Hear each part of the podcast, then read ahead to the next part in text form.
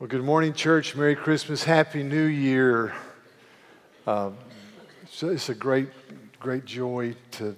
I just love Christmas. I really enjoy Christmas Eve with the three services and to see the different artistic expressions that leave me in the dark because I'm not artistic, but I appreciate people that are that way. To see the generational thing going on and music, the next generation singing. It's just fun. It's just Christmas is fun. So thanks for being here. I'm glad you're with us. Let's pray, okay? Lord, thank you for this day and for the privilege of singing that you are God and King, that you are Emmanuel, God with us. Just so amazing.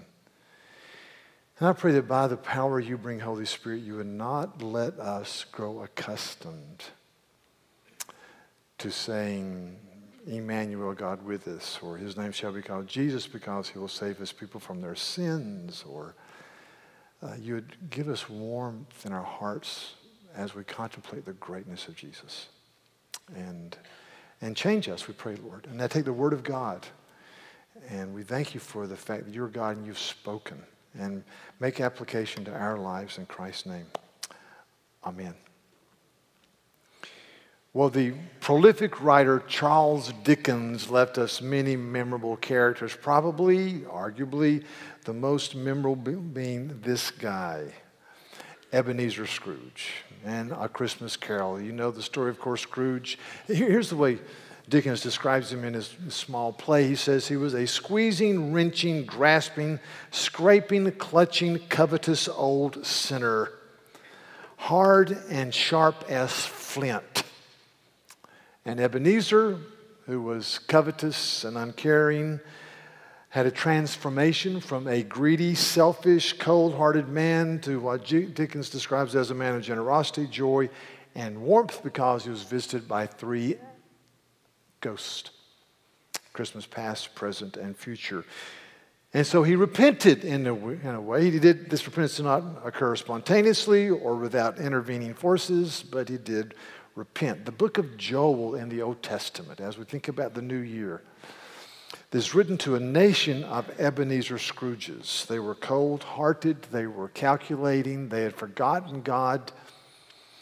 They become idol worshipers. And because of that, God in his intervening mercy sent a plague of locusts that consumed the land. And then he sent a drought in such a way that chapter 1 says that the lambs and the beef cattle were languishing because they could not find water or grass. So it was a dour situation.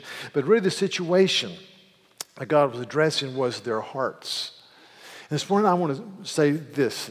There's an inextricable link between the worship of God and human flourishing, between repentance and usefulness, between God being central and my having joy. There's a link, so just the link. The worship of God, my usefulness, repentance, my happiness. That's what the book of Joel is all about. He's calling the people back to a standard of worship and repentance that would bring forth the blessing of God. And he says, you've got to deal with your hearts. And so we read in chapter 2, verse 12 through 17, the call to repentance, where the Lord says this to his people in Judah after the Babylonian captivity. He says, "Yet even now declares the Lord, return to me with all of your heart and with fasting and with weeping and with mourning and rend your hearts and not your garments. Return to the Lord your God, for he is gracious and merciful, slow to anger and abounding in steadfast love, and he relents over disaster." Who knows whether he will not turn and relent and leave a blessing behind him, a grain offering and a drink offering for the Lord your God. So blow the trumpet in Zion and consecrate a fast and call a solemn assembly. Gather all the people, consecrate the congregation, assemble the elders, gather the children, even the nursing infants, and let the bridegroom leave his room and the bride her chamber. And between the vestibule and the altar, let the priest and the ministers of the Lord weep and say, Spare your people, O Lord, and make not your heritage a reproach and a byword among the nations.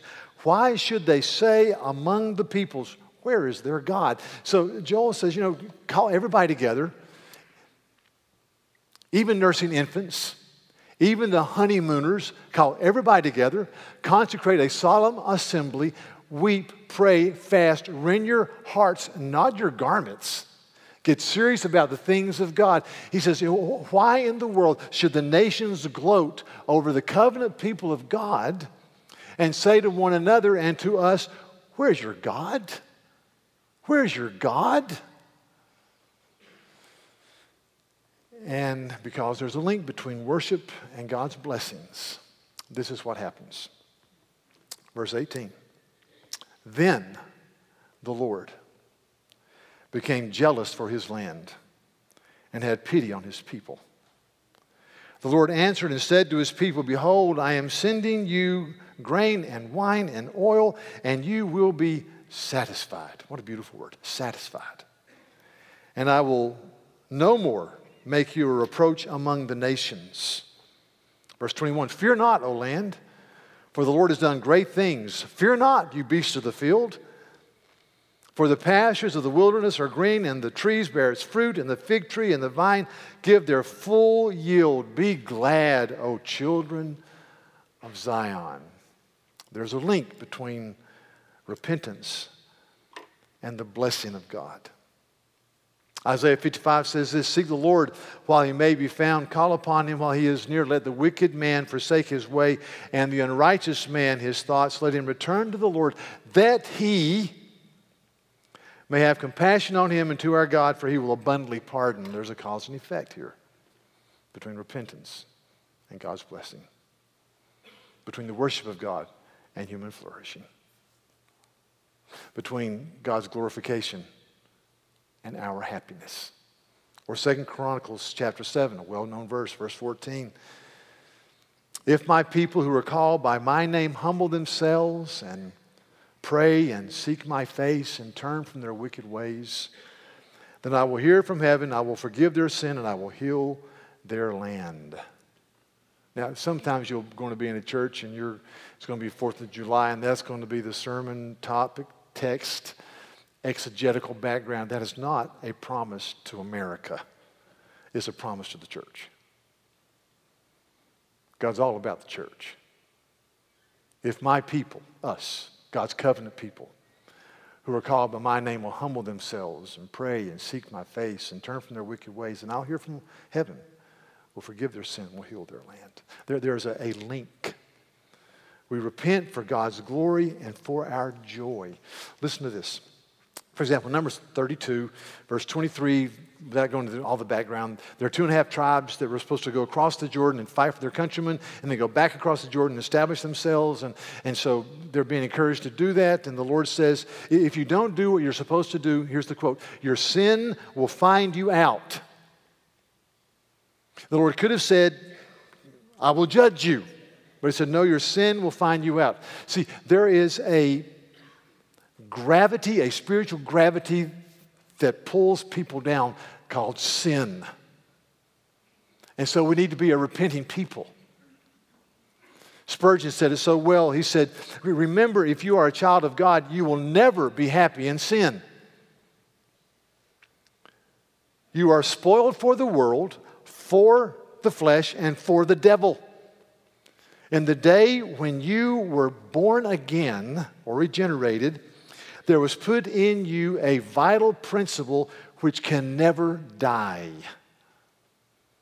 Spurgeon says, and he's right, he says, if you're truly a believer, you can never be comfortable or happy for long in your sin. People say to me all the time, I've got a son or a daughter or a spouse or a friend or a parent, whatever, and they professed faith in Christ when they were young or younger, and they've been away for year after year after year. They could care less about the things of God, and they're living in open sin, whatever, and I what do you think? I said, I don't know their heart, but listen, if you're truly a believer, you will not be happy in your sin for very long because you have the Holy Spirit. And if you're rejoicing and you're happy in your sin, we should pray for their salvation because My happiness in the Lord is dependent upon honoring the name of the Lord. So repentance is turning back to the living Christ to tap into the ongoing joy that is ours. A guy named Ambrose lived in the 4th century, said this: to repent means fundamentally to change from being insensitive to the voice of God in Scripture to being responsive to Him. So repentance is essential because, listen, we deal with God. We deal with God. And God's worship and my joy and happiness are linked. If you read 20th century philosophy, there's going to be a large chapter committed to a man named Martin Heidegger. Martin Heidegger was a professor in Germany, Freiburg, and he was, there was an ongoing debate because he taught in Nazi schools and didn't repudiate Nazism during the Second World War. And so his friends said, well, he was just kind of trying to coexist to make things better. He really wasn't a Nazi at heart, and he didn't die until 1967, but last year they released his personal journals called the Black Notebooks from 1931 to 1941, and it made the philosophical world go upside down because in those personal journals that were finally released, it became abundantly clear that Martin Heidegger not only approved of the Nazis, but he was a Nazi devotee, and he was anti-Semitic. And it's caused people, Martin Heidegger philosophical societies, to resign their positions and to leave that because they felt betrayed. But Martin Heidegger, this great philosopher, this great mind, at the age of 29 wrote his definitive book entitled Being and Time. And in that book he talks about we must embrace the ecstatic temporality, close quote. Embrace the moment because there's nothing to really live for and nothing to really die for except what you believe in. And then in an interview in a nationwide magazine the year before he died in 1966, this is what he said. He said, I think the only possibility of salvation left to us is to prepare readiness through thinking and poetry for the appearance of God or the absence of God during the decline, the latter years. And he said this, so that we do not die meaningless deaths, but when we decline, we are to decline in the face of the absent God. And I read that and I go, I wanted to weep. He said, if there's a God, it's the absent God. God that cannot be defined. And so our life ultimately has no fixed purpose or true North Star. We just are children in an age of no tomorrow. So you just give yourself to thinking and poetry. And I step back and I think, you know, here we are, children of the living God, and we believe not only that we serve a God who is definable, who is Trinitarian, who invaded human history in the fullness of time, born of a virgin, suffered under Pontius Pilate, was crucified, dead, and buried. He descended into Hades. The third day he rose again from the dead. He ascended into heaven. From his he shall come to judge the living and the dead. He's poured out the Holy Spirit. He's given us his word. He's our shepherd, our king, our guard, and our guide. And not only that, but Revelation 14 says that our deeds will follow us in heaven. We're going to hear, well done, thou good and faithful servant. If we've done that, we see in 2 Corinthians chapter 5, verse 10, that there is a judgment at the judgment seat of Christ regarding how we live our lives. And so our lives have dignity. We have the word. We have a place to stand. We don't talk about our decline in the face of an absent God. However you may define him, we talk about our joy and our peace and our hope and our responsibility in the face of a great, glorious Trinity. God. And so one reason this is essential, church, is that we deal with God. Not the absent God, the personal God who watches over us. The glorious God who died on the cross for our sins. We deal with God. Therefore, repentance is a turning back to the Lord and tapping into the joy that is ours in Christ. Repentance is understanding that the worship of God and my joy or usefulness are linked together. So I want to be a repenting person because God's way is best, is good. So you think about repentance and you come to a verse that can be somewhat, you know, what does this mean? In 2 Corinthians 7, verse 10, this is what Paul writes to the church at Corinth. He says this, For godly grief produces a repentance that leads to salvation without regret. Whereas worldly grief produces death. So, what does that mean? Well, here's what it means. So godly grief is God-centered. And it produces a repentance that leads to a salvation with no regrets because it's God-centered. Whereas worldly grief is man-centered, is me-centered, and it produces despair. Explain, let me explain. So worldly grief that is me-centered is best typified in Scripture by Judas, who betrayed Jesus for 30 pieces of silver, I think, thinking he would kick in a major revolution that would overthrow the Roman authorities, and it didn't happen. And so he goes back to the authorities, he tries to cash in his silver and get Jesus back. They said, no way. So because his repentance was about himself and not about God, he fell into despair and he committed suicide. Godly grief is about God. It's about offending the glorious God who is and going against his standards. And understand there's pardon in that because of who Jesus is. Godly grief is expressed by a hymn written by a woman named Julia Johnson that goes like this. It says, dark is the stain that I cannot hide. What can avail to wash it away? Question mark. How can I get rid of the dark stain that I see? And she says, look, there is flowing a crimson tide, whiter than snow you can be today. It's a great hymn. She says, there's a dark stain in my soul. You may not see it, but God does, and I know it's there. How in the world can I get rid of it? Question mark. She says, look, there is flowing a crimson tide, whiter than snow you can be today. Godly grief is about God. Worldly grief expressed in one of my favorite plays, Macbeth. Lady Macbeth energizes her husband to kill King Duncan in Scotland, so her husband would become king. But she cannot overcome the stigma and the horror that she and her husband committed regicide, or they murdered a king. And so she goes down this spiraling case into the dirt until you get to Act 5, Scene 2, where she's walking around like this, and her attendant pulls her physician aside behind the screen. He says, here she comes. She does this all the time for 15, 20 minutes at a time. And the physician says, look, her eyes are focused ahead, but she sees nothing. It's like she's in a horrible dream. And she rubs her hand and she says, out, damn spot, out. She can't get the blood of King Duncan off of her hands. And then she says, hell is a murky place, and I'm going there. So worldly grief is about me and being caught and what it's doing to me. Godly grief is primarily about God and his standards. And I violated those. But there's hope in the cross. So we must be a repenting people. Real repentance brings a change of behavior. Now, here's where Scrooge missed the boat. Not to be critical of Dickens or Scrooge, but Scrooge's repentance was worldly.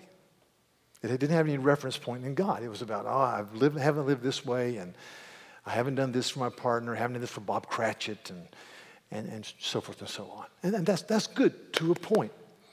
But you see, if you're a believer, your repentance involves the following. You see the danger, the filthiness, and the horrid nature of sin, and this is Westminster Confession, upon apprehension of his mercy in Christ to such as are penitent, turn from their sin. So you see, repentance is seeing where it's going and what it's done and what it's doing in my life, and simultaneously, that's eclipsed by the mercy and the beauty that's found in Christ. See, we're not a self-help Reformation society. We're a gospel society. We see the horrid nature, but it's eclipsed by the beauty and the grandeur and the glory and the goodness of Jesus. The forgiveness of sins by the cross. So that's where Scrooge missed it. That's why I carry around in me my little briefcase, a 25-page book, just written by a Scottish guy who lived in the 1840s, and his name is Thomas Chalmers. And he was a mathematician and a philosopher and a theologian. He's a really bright guy, but he wrote a book called The Expulsive Power of a New Affection.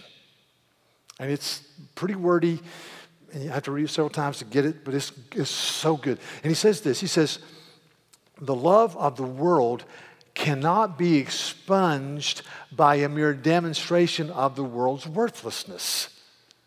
I think, boy, I wish I could say that to every parent, every grandparent. You can't wipe out the attraction of the world permanently by telling people this is bad stuff. He says, no, he says that there's got to be a greater affection, a greater joy, a higher calling that calls us to a place of deep worship. He says this, it is God apprehended by the believer as God in Christ who alone can dispost or get rid of other affections from their ascendancy. So you've got to see Jesus. I was praying this week, Operation World, the country Zambia, 13.2 million. The HIV rate is 15 to 20%, which is a national nightmare. And I thought, how would you teach the people of Zambia? Well, you teach the importance of safe sex. So absolutely, but ultimately, what do you teach? You teach the beauty and the glory and the grandeur of Christ, who says, let not the marriage bed be defiled.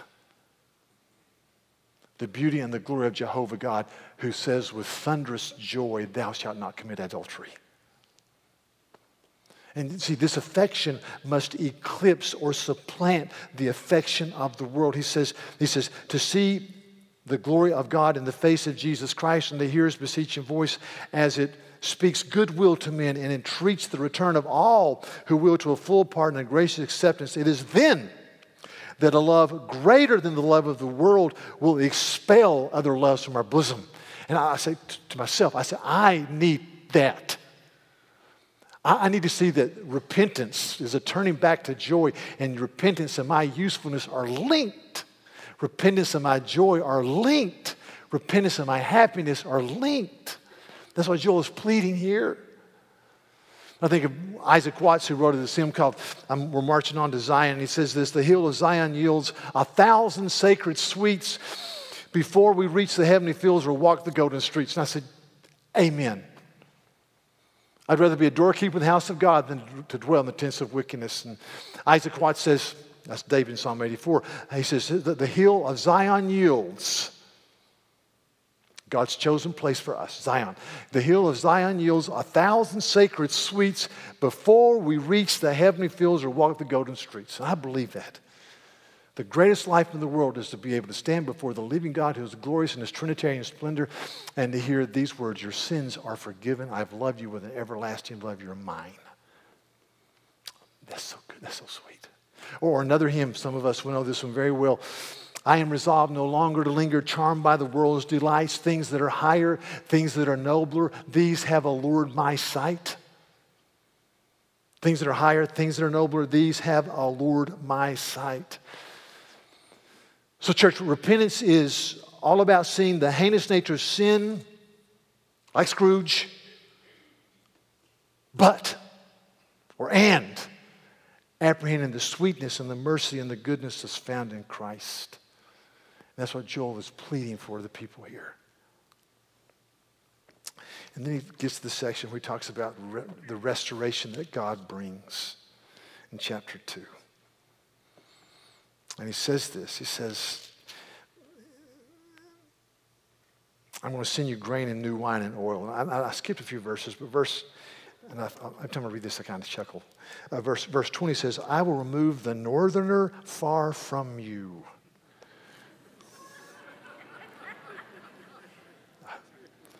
I just said amen. And I will drive him into parched and desolate lands. And really, parched and desolate in Hebrew is translated New Jersey. Just kidding. But anyway, you can have fun with that if you want to, but we won't do that. We're so glad to have all these Ohio license plates among us, and even Pennsylvania. Anyway, and this is what happens when God blesses. Just listen to this. This is so sweet and glorious. Verse 23, be glad, O children of Zion, and rejoice in the Lord your God. For he has given you the early rain for your vindication and has poured down for you abundant rain. Rejoice and be glad. God is going to meet your needs. And then he talks about the provision of verse 24. He says the threshing floor shall be full of grain, and the vats shall overflow with wine and oil. God says, I'll provide for you. And then this verse, verse 25, is just one of those beautiful verses in the Bible. The first part. I will restore to you the years that the swarming locust has eaten. God is all about restoring broken people. I don't know where you are in your walk with the Lord. I don't know what you're doing, but let me tell you, if you've done something really dumb, which we've all done, some more than others, God restores the years that the locusts have eaten. Another way to translate it, I will make it right. I will bring flourishing and wholeness to your life. That's the God we serve, the God who wants us to be gloriously happy and full of hope. It's just good. Then he says, verse 26, you will eat in plenty and be satisfied, which means to be sated, to be full. You'll be satisfied. And you'll praise the name of the Lord your God, who has dealt wondrously with you. And I think about, as the new year approaches, it's just sit, and I know some people have some difficult times this year, but just think about how wondrously the Lord has dealt with us. Just list it out. Oh, God, you've been good. You've been good. You've been glorious. You've been kind. You've been good. And my people shall never again be put to shame, because you run to the Lord. You run to the cross. And you shall know that I am in the midst of Israel, and that I am the Lord your God, and there's none else. And my people shall never again be put to shame, because you run to the Lord. And see, I want this human flourishing. I want this restoration. I want this joy. I want this hope. I want this no shame as the gospel essential in my life and your life. I want to change. And I'm going to be preaching the next few weeks on how people change under the hand of God. And I don't want to be this year like I was last year. I want to change. Come, Holy Spirit. And so as you think about coming year, you know, where's God want to work in your life? Let's just say it out loud. In the coming year, we're all going to lose weight and get in shape, okay? Let's just get that off the board, all right? That's universal, okay? If you say to somebody that worships here and claims to be a believer, says, well, where do you want to go this year? I want to get in shape and lose weight. Say, if that's the depth of your thoughts, shame on you, because everybody lives at that zip code, everybody. And there's nothing wrong with that, but good grief. So as I think about this, I thought about a little paradigm in my mind.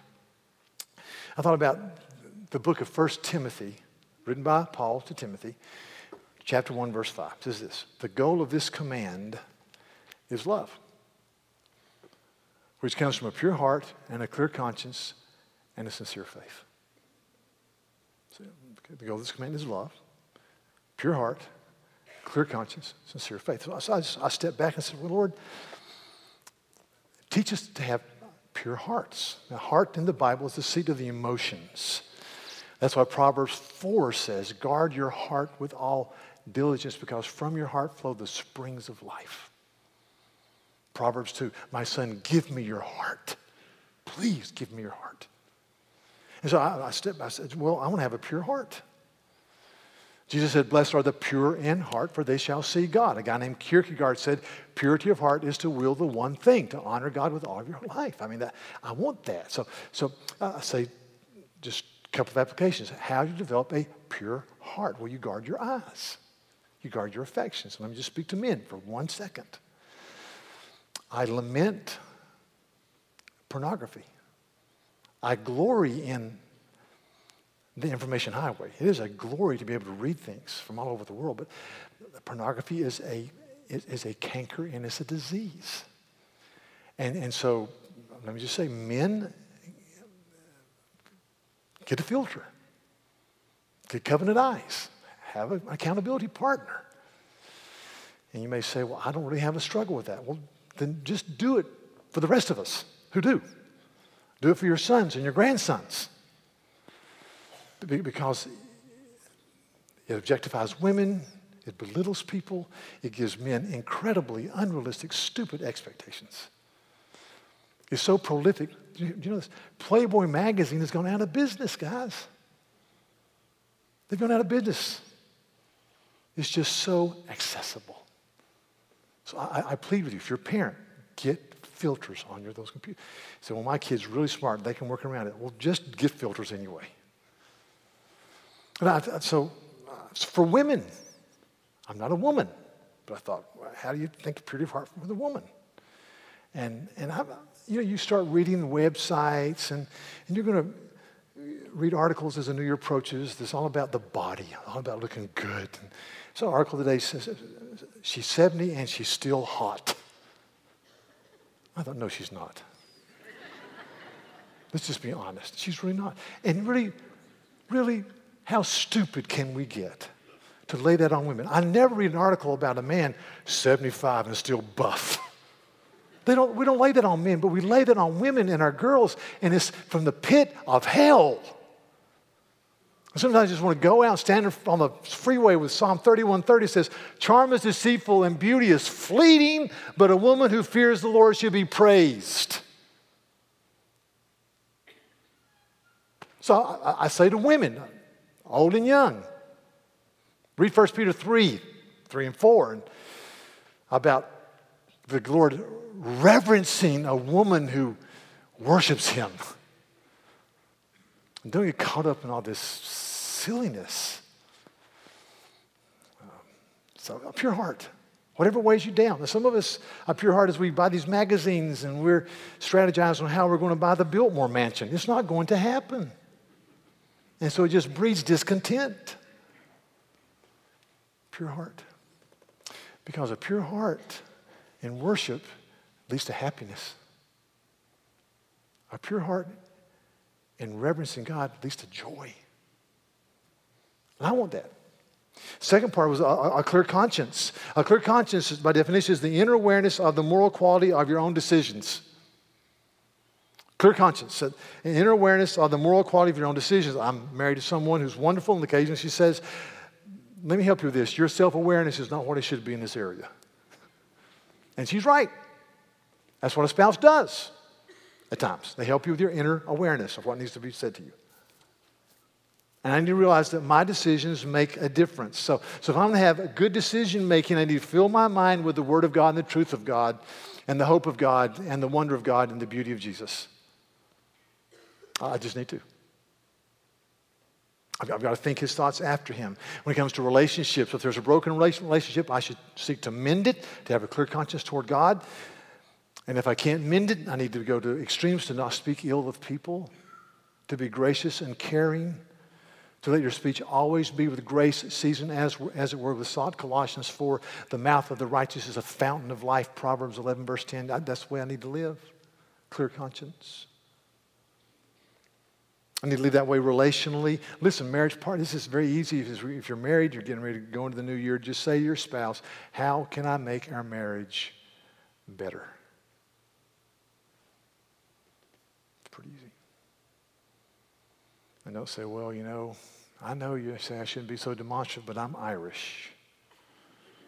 Irish people are demonstrative. Your wife says, you always should talk to me more. Well, I'm German. We don't say much. We just work hard. No, it's sin. It's sin. We have an objective standard here, whether you're Irish or German or Scandinavian or from New Jersey. It's right here. And then thirdly, a sincere faith. Sincere faith. Which means that who you are in the interior is what you are in the exterior. You are in your heart, not your garment. What you see is who they are. Pure heart, clear conscience, sincere faith. C.S. Lewis, in closing, said this in a book I read every January. It's called Mere Christianity. Lewis said this: God made us, invented us as a man invents an engine. A car is made to run on fuel and would not run properly on anything else. Now, God designed the human machine to run on himself. He himself is the fuel our spirits were designed to burn, or the food our spirits were designed to feed on. There is no other. That is why it's just no good asking God to make us happy in our own way without bothering about the Christian faith. God cannot give us a happiness and a peace apart from himself, because it is not there. God made us, and the chief end of man is to glorify God and to enjoy him forever. Glorification, enjoyment are linked, and it is a glorious thing. Because the Father says, enter into my joy by the cross. So blessed be his name. Let's stand and close in prayer. Okay. Thank you, Lord, for the book of Joel. Thank you for this book that tells us that repentance and human flourishing are linked. And I pray that be true in our homes, our marriages, our friendships, our parenting, our relationships with coworkers, neighbors, family, and friends, that we would have a deep concern about men and women who do not know you as Savior and Lord. That you would not let us be in 2016 what we were in 2015. That you would change us from glory to glory by the power of the Christ, through the instrumentality of the Holy Spirit, as you, Holy Spirit, take the Word of God and apply it to us. So blessed be your name. Oh God, make us people that repent because we want to taste your goodness. Repent because we see the beauty of the cross. Blessed be your name.